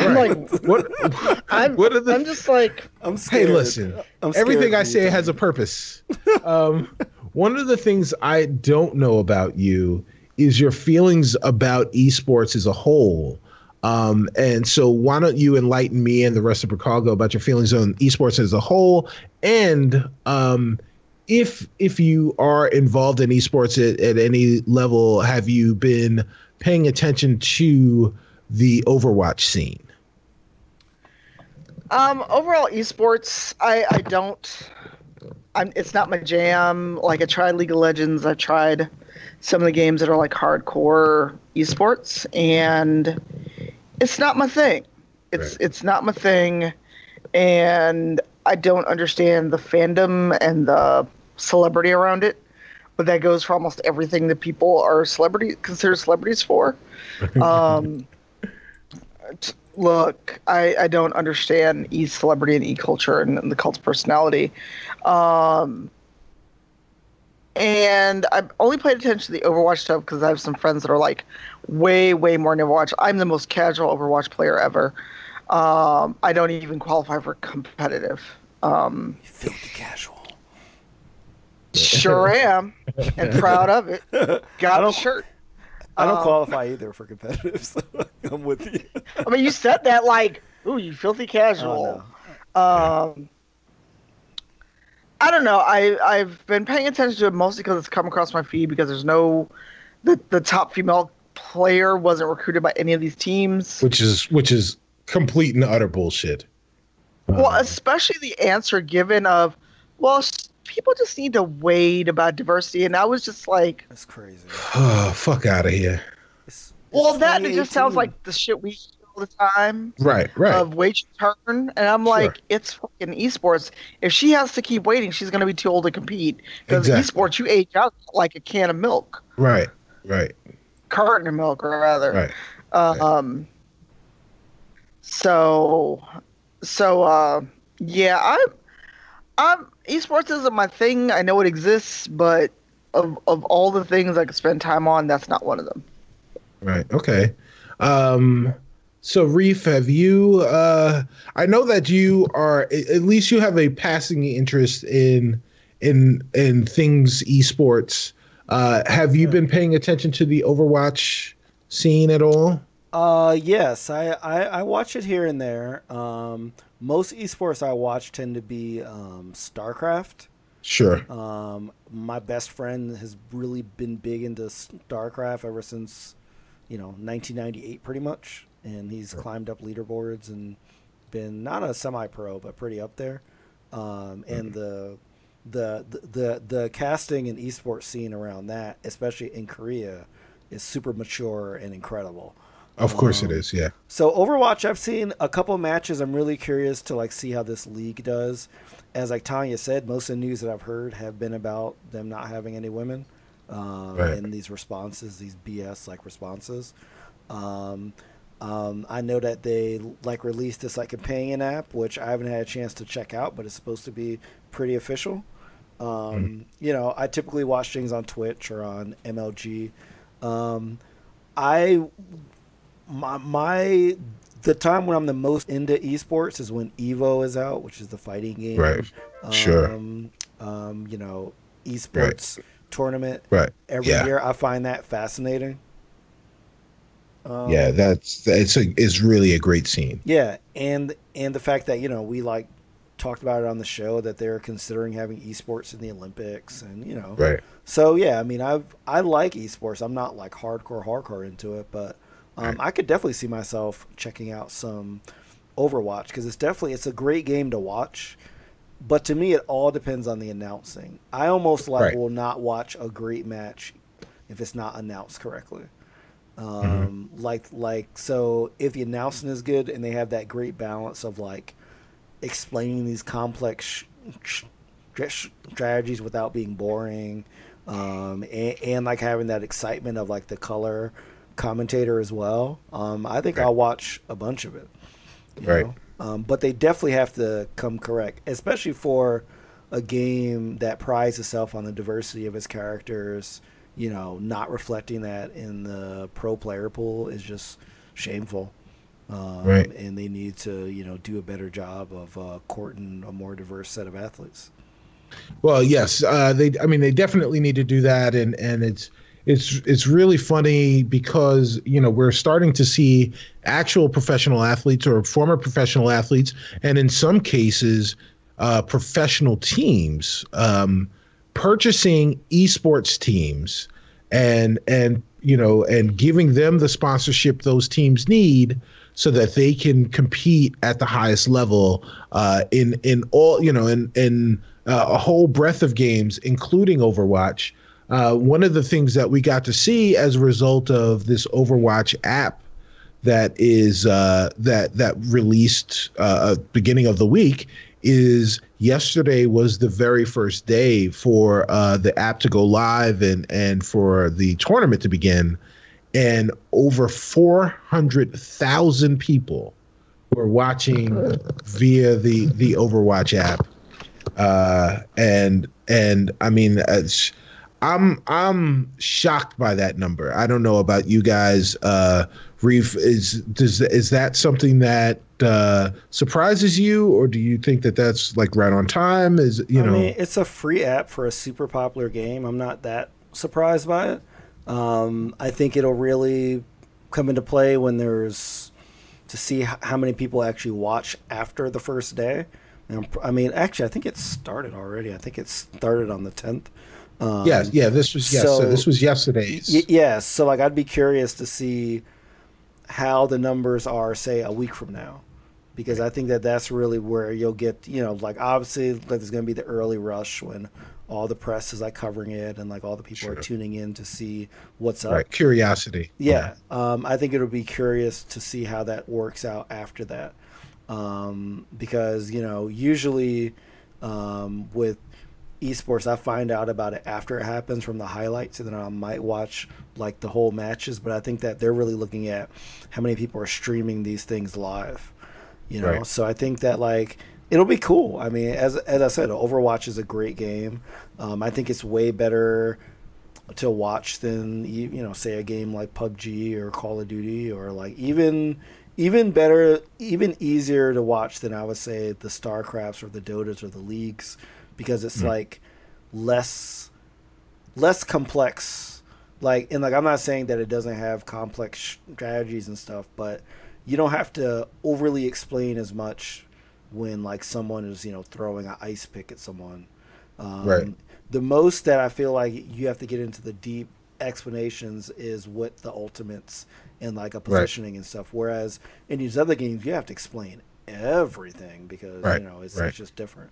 So yeah, I think it'd be dope. I hope some of these games get up on like ESPN or like maybe like some other channels as well, because I think that like people that are not familiar with Overwatch will be amazed to see this bright, beautiful, colorful game and see people playing it at a high level. So I'm definitely up on it, and I'm looking forward to it. Yeah, I definitely. Well, I agree that the games that get the deepest in the weeds, probably the game that gets the deepest in the weeds is a game like StarCraft, you can kind of understand exactly what's going on because you see the things moving around, but you don't get the strategies or anything because it's just such a complex game. But League and Dota are games that when I do tune into esports, I watch for about 5 minutes and I listen to the shoutcasters and I'm just like, I'm too old for this shit, and I just have to turn it off. Overwatch, not so much. I play the game, so I understand it a little bit more. But I even though I understand it, I still feel like there are times where I'm watching and I don't understand. And if I'm a person who is new to the game, or if I'm new to esports, there is a lot of explanation. Explaining who a character is. Obviously you don't need to know their motivations or what have you, but understanding what their ultimates are, and just their weapons in general, and how those weapons work, is something. There is a learning curve, where you said that you think it's more interesting to watch than a game like PUBG. Now, obviously that's your opinion. I'm not gonna try and sway you from having your opinion, but you're wrong. You're wrong. As I stated earlier, and as Chris Plant stated earlier, when he erroneously gave this game a 10 for Polygon. I love you, Chris. It's a game that either you're by yourself, you're with two friends, or you're with up to four friends, and you fly over an island, and you jump out of a plane, you land in a place, get some guns, and there's a circle that encloses, and you've got to stay inside that circle, and you guys fight to see who's the last one alive. Done. Like there really isn't any more explanation than that. And I'm excited for this Overwatch League. I'm excited for the Overwatch app. The fact that Blizzard is the one that pushed this app out, and that you can find, if you're in that scene, you can find your favorite team or player that is participating in the league, and track them specifically and get feeds that are specific to that player or to that team. So you can kind of tailor it to, your interests within that Overwatch community. I'm really excited to see how that goes. I am, weirdly optimistic that this is going to be a success. But I really think, I do think, if I'm going to drop my first stubnostication of 2018, it is that I think that this is going to be the year of the esport. This is the year that esports has been building legitimacy through the gaming community for a really, really long time.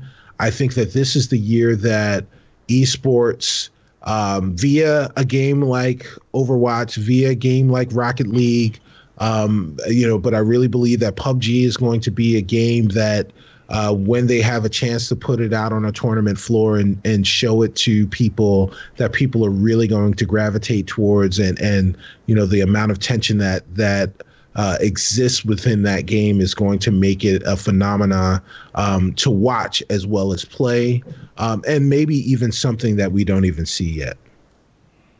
Yeah, I mean, I'm looking at the app now, and it is pretty slick, actually. It basically looks like a really slick version of the YouTube app. It's pretty dope, so I'm definitely looking forward to hopping into this. It's pretty slick. It's pretty good. Nice. All right. Well, yeah, so you're going to hop on. I'm going to download it as well, and I'm going to take a look at it. Obviously, if everyone in Chicago, if you have a smartphone, it's probably either an Android device or an iOS device. The app is available on both stores. It is called the Overwatch League app, companion app. So make sure you go and you check that out.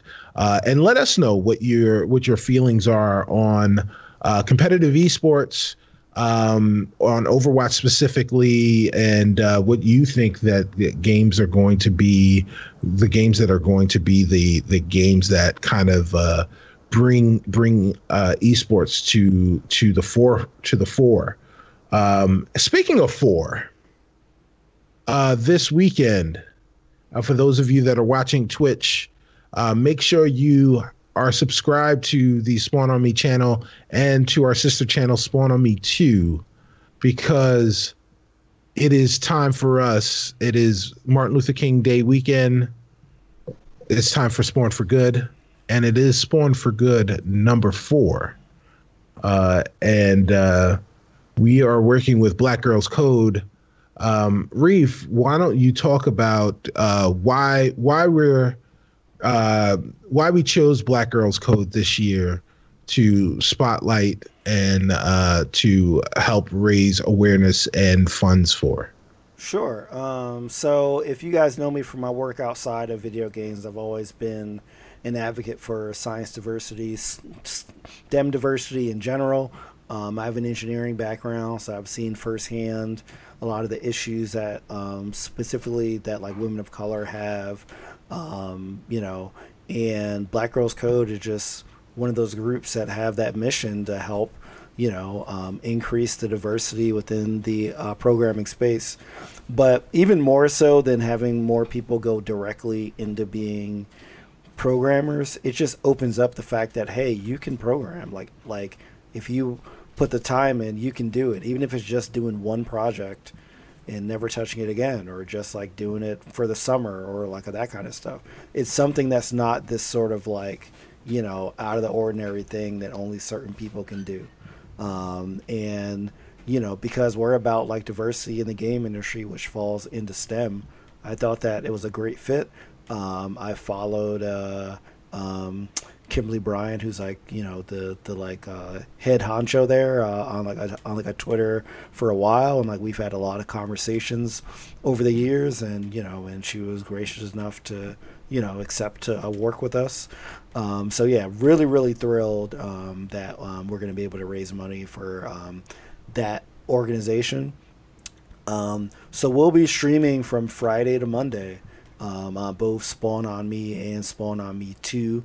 I'm getting started at 3 p.m. on Friday, and we'll be going till Monday afternoon. So it won't exactly be 24 hours. I mean, we're definitely going to sleep, right. But it's going to be for the majority of the time. Right. Right. So, you know, I know for me, I have my SNES Classic, so I'm going to be going through a lot of the games there. I'm also going to attempt to finally play through one of the 2017 games that I never got to play that got really high on a lot of people's lists that I respect, Night in the Woods. Oh, nice. So I'm looking forward to playing through that, because I believe it's a few hours, so I think I should be able to get through that on the stream. You know, and yeah, so just, it's a lot of fun, you know, and we will be like, we have a bunch of like videos and info sheets from Black Girls Code that will be sharing during the streams the same way that we share stuff from One Simple Wish, you know, last year, you know, and from the National Network of Abortion Funds and the Lawyers Guild, and also obviously RIP to Erica Garner, because we support her during our first year of Spawn for Good. So so really looking forward to it. It is a little more low key than last year, just because of time constraints and stuff. We didn't really have the time to sort of organize other streamers and that kind of stuff, but nevertheless, we're gonna have a great time, and we're gonna raise some money for a great cause.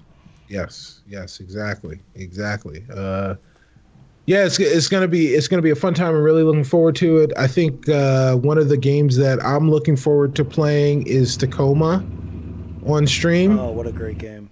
Yeah. You know, shout out to Fulbright and Steve Gaynor. So that should be fun. Make sure you check me out. I think I'll primarily be on the Spawn on Me 2 account. And that's Spawn on Me number 2. So if you guys aren't subscribed to that already, please make sure you do so. And there will be lots of fun and information spread. If your boy Stubbs is streaming on Twitch, you know that some Jackbox games will be played. So, so make sure you guys jump into my streams. Those are interactive games where we can all play together.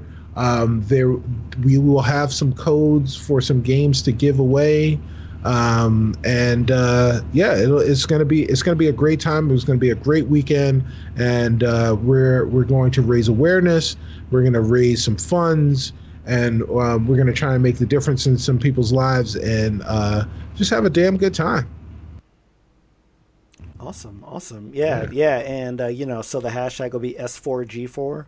And we'll be sharing the links and the donation link to Black Girls Code and all that stuff all weekend. So on both Twitter and Facebook. And I also might, believe it or not, throw up a little LinkedIn post as well. Oh, wow. Whoa. Getting professional. Because, like, this is something where, you know, I might not give the gaming link, but I'll definitely give the link to Black Girls Code and see if some of my money friends from my years of engineering and Ivy League schooling, because I'm pretentious.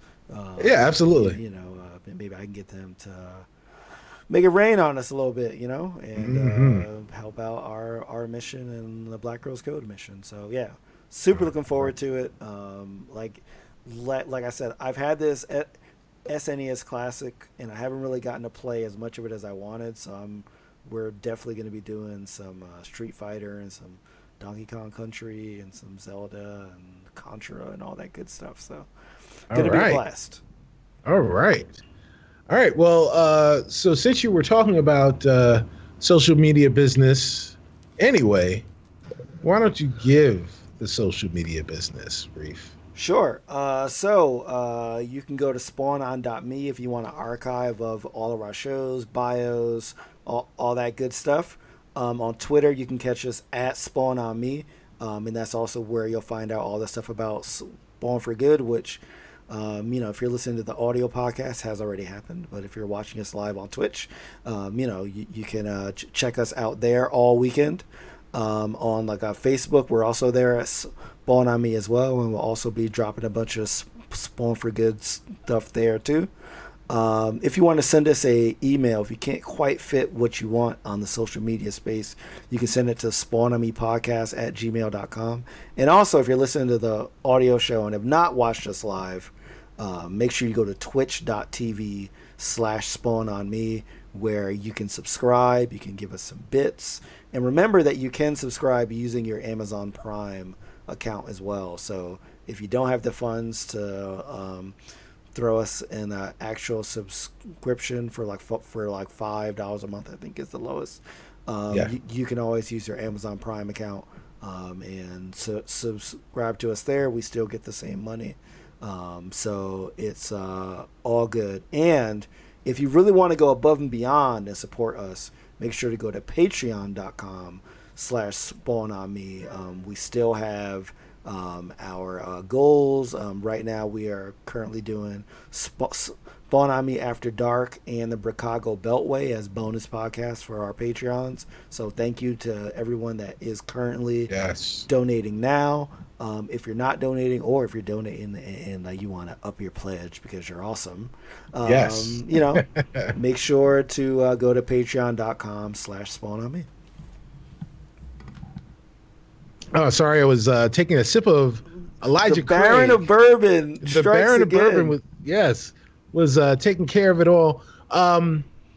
Before we go, Tanya, you are you are in parts unknown. Do you want to talk about where you are, what you're doing, and how people, if they're watching you on Twitch and happen to be in your particular neck of the woods, can visit with you, say hello, give you a hug?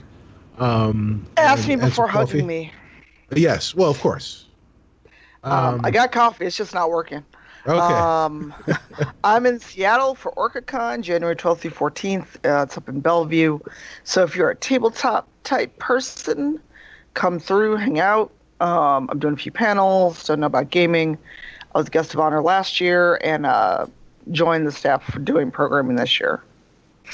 All right. Awesome. Anywhere else for the month of January? A local unconference, but it's at home. I just have to go take a train. Look at awesome. That. Oh, man, you're going to travel far. I know, right? On the Orange Line. All right. Well, if that is it for everyone, I will say for Tanya DePass, for Shreve Jackson, the always sick and indigent Khalif Adams. I can't give him a terrible name if I can't pronounce it. But for the absent Khalif Adams, he'll be back next week. I am Cicero Holmes. This is the Spawn on Me podcast episode 203, and we say peace. Peace.